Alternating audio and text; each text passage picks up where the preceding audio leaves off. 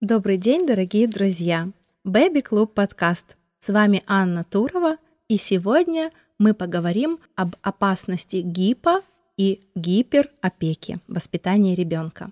После очередного суматошного дня двухлетний ребенок сладко спит в кроватке, а взрослые обсуждают проблемы его воспитания. Мама, я устала без конца следить за ним, никуда не пускать, отбирать все, за что он хватается. То он чашку разобьет, то суп на себя прольет. Кормить и одевать его — сплошное мучение. Сам ничего не умеет делать, а требует «я сам». Все приходится за него переделывать. А что он вытворяет на улице? Все лужи измерит, на все лавки залезет, того, гляди, разобьется. А вот мнение папы. Оставь ребенка покое. Пусть делает, что хочет. Пусть набивает себе синяки. Пусть уколется. Обрежется – ничего. Заживет, поплачет и успокоится. В следующий раз будет умнее. И вообще, ребенок должен сам уметь себя занимать. В этом разговоре представлены два разных взгляда на воспитание. Мама убеждена, что каждый шаг ребенка нужно контролировать. Папа ратует за свободное воспитание. Считает, что ребенок до всего должен дойти сам. Эти позиции отражаются в реальной жизни в форме гиперопеки и гипоопеки детей. Каждый из этих стилей воспитания таит в себе определенные опасности для развития маленького ребенка. Обратим внимание, что в споре родителей отсутствует желание задуматься о том, что же нужно самому малышу, а ему нужно очень многое. Возраст от года до трех лет – период интенсивного познания окружающего мира через непосредственное взаимодействие с ним. Только действуя, он знакомится в этом возрасте с миром. Этот период детского экспериментирования. Для взрослых лужа – это всего лишь грязная вода, а для малыша – источник интересных и загадочных впечатлений. Если в воду бросить щепочку, она поплывет. Если бросить камушек, по воде начнут расплываться круги. А если посмотреть на спокойную воду, в ней можно увидеть свое отражение. И ребенок упорно тянет маму к луже, чтобы снова и снова повторить свои открытия. В этот период ребенок проявляет огромный интерес ко всему, что делают взрослые. Но малыши любят не только наблюдать за взрослыми, но и подражать им. Любой предмет, побывавший в руках взрослых, обладает особой притягательностью для маленьких детей. Убирает ли мама посуду или подметает пол, разговаривает ли папа по телефону или чинит замок, малыш окажется рядом и попытается присоединиться к действию взрослого, повторить его. Поэтому взрослый должен выступать для малыша как образец тех или иных действий, как помощник по совместным занятиям.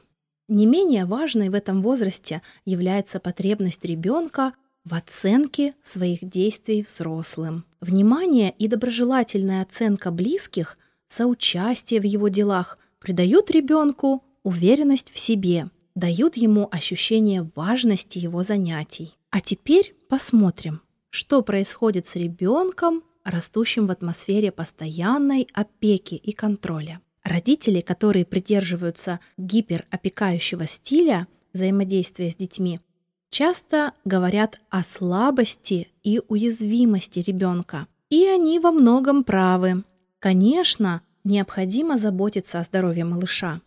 Но стремление оградить его от всего потенциально опасного часто превращается в тотальный запрет. Ребенку нельзя дотронуться до вазы. Вдруг она разобьется. Нельзя помочь маме отнести на кухню посуду. Можно упасть и порезать руку. Нельзя поднимать земли камушки и ветки.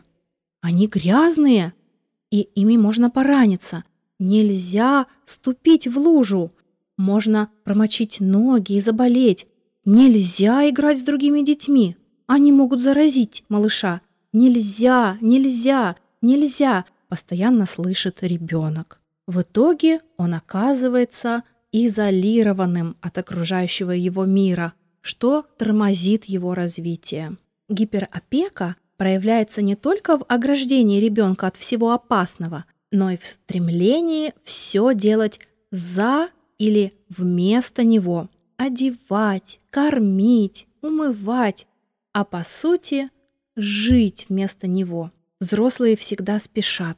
Маме некогда ждать, когда малыш натянет колготки или застегнет пуговицы. Ее раздражает, что он долго сидит за столом и размазывает по тарелке кашу, обливает себя молоком, не умеет толком умыться и вытереть руки. Стремление сделать все за ребенка проявляется и в том, как взрослые играют с ним. Малыш пытается собрать пирамидку, но у него не получается надеть колечко на стержень, и он хочет открыть коробку, но крышка не слушается его. Он пытается завести ключом машинку, но ключ не хочет поворачиваться в отверстие. И заботливая мама, вместо того, чтобы похвалить его за старание, поддержать и терпеливо помочь ему вместе справиться с трудностями, сама собирает, открывает, поворачивает. В сущности, за стремлением делать все за ребенка скрывается недоверие к его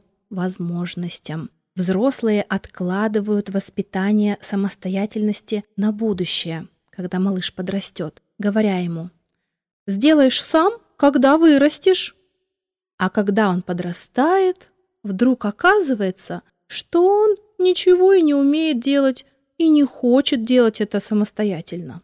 Возможными последствиями гиперопеки являются неуверенность, боязнь ошибиться, беспомощность, неумение достигать цели, агрессия, непослушание, своевольность как способ вырваться из-под опеки, зависимость от чужого мнения, негативного влияния других людей. Не меньшие опасности таит в себе гипоопекающий стиль воспитания. На первый взгляд за ним стоит доверие к ребенку, вера в его силы.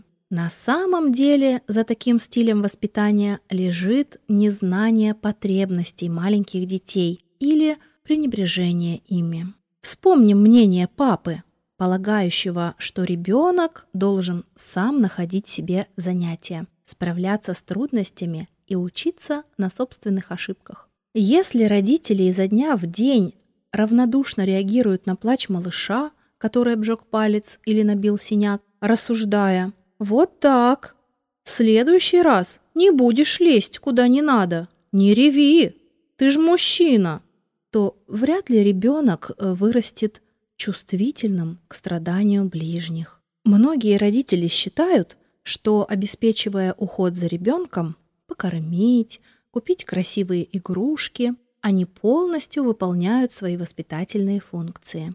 Их раздражает постоянное требование малышом внимания к себе. Традиционная жалоба мамы.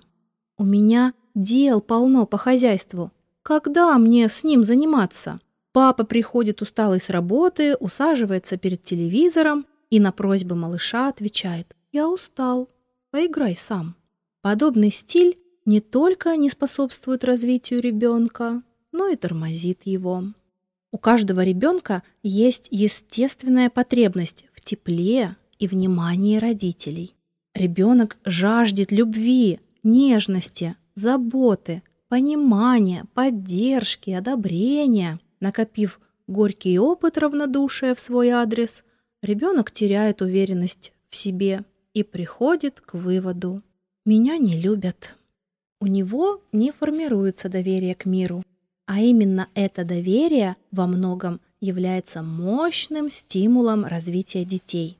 Возможными последствиями гиперопеки являются замкнутость, тревожность, равнодушие, неуверенность, страхи, несформированные навыки, непослушание, агрессивность как способ привлечь внимание – можно отметить, что некоторые последствия разных стилей воспитания совпадают.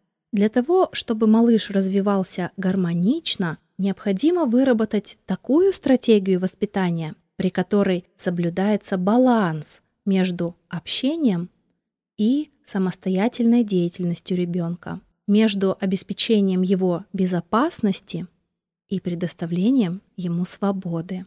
Вот несколько рекомендаций, которым следует прислушаться родителям. Обеспечьте для малыша безопасную обстановку. Все опасные предметы, такие как лекарства, бытовая химия, иголки и ножницы, должны находиться вне досягаемости для ребенка. То, что представляет для вас большую ценность, также уберите подальше. Чаще выражайте ребенку свою любовь к нему. Оказывайте ему эмоциональную поддержку. Малышу нужно ощущение уверенности, что в трудный момент его не оставят одного. Не стремитесь к абсолютной власти над малышом. Чаще играйте с ребенком. Если ребенку нужна ваша помощь, помогите ему. Но при этом возьмите на себя только то, что он не может выполнить сам. По мере освоения ребенком новых действий постепенно передавайте их ему. Если ребенок не просит помощи, не вмешивайтесь в дело, которым он занят. Своим невмешательством вы выражаете ему свое доверие. Поощряйте стремление малыша к самостоятельности. Даже если ребенок сделал что-то неправильно, занимаясь каким-то делом, деликатно постарайтесь помочь ему исправить ошибку. Не делайте ребенку замечаний. Там где ему не по силам справиться с трудностями. Принимайте стремление малыша участвовать в домашних делах. Даже самый маленький ребенок может с помощью мамы вытереть стол, полить цветы, постирать рядом с ней свой фартучек или платочек. Дайте ему почувствовать, что он ваш помощник, что вы цените его участие. Уверена, что наши рекомендации помогут вам найти золотую середину в вопросах развития и воспитания малышей. Спасибо за внимание и до новых встреч!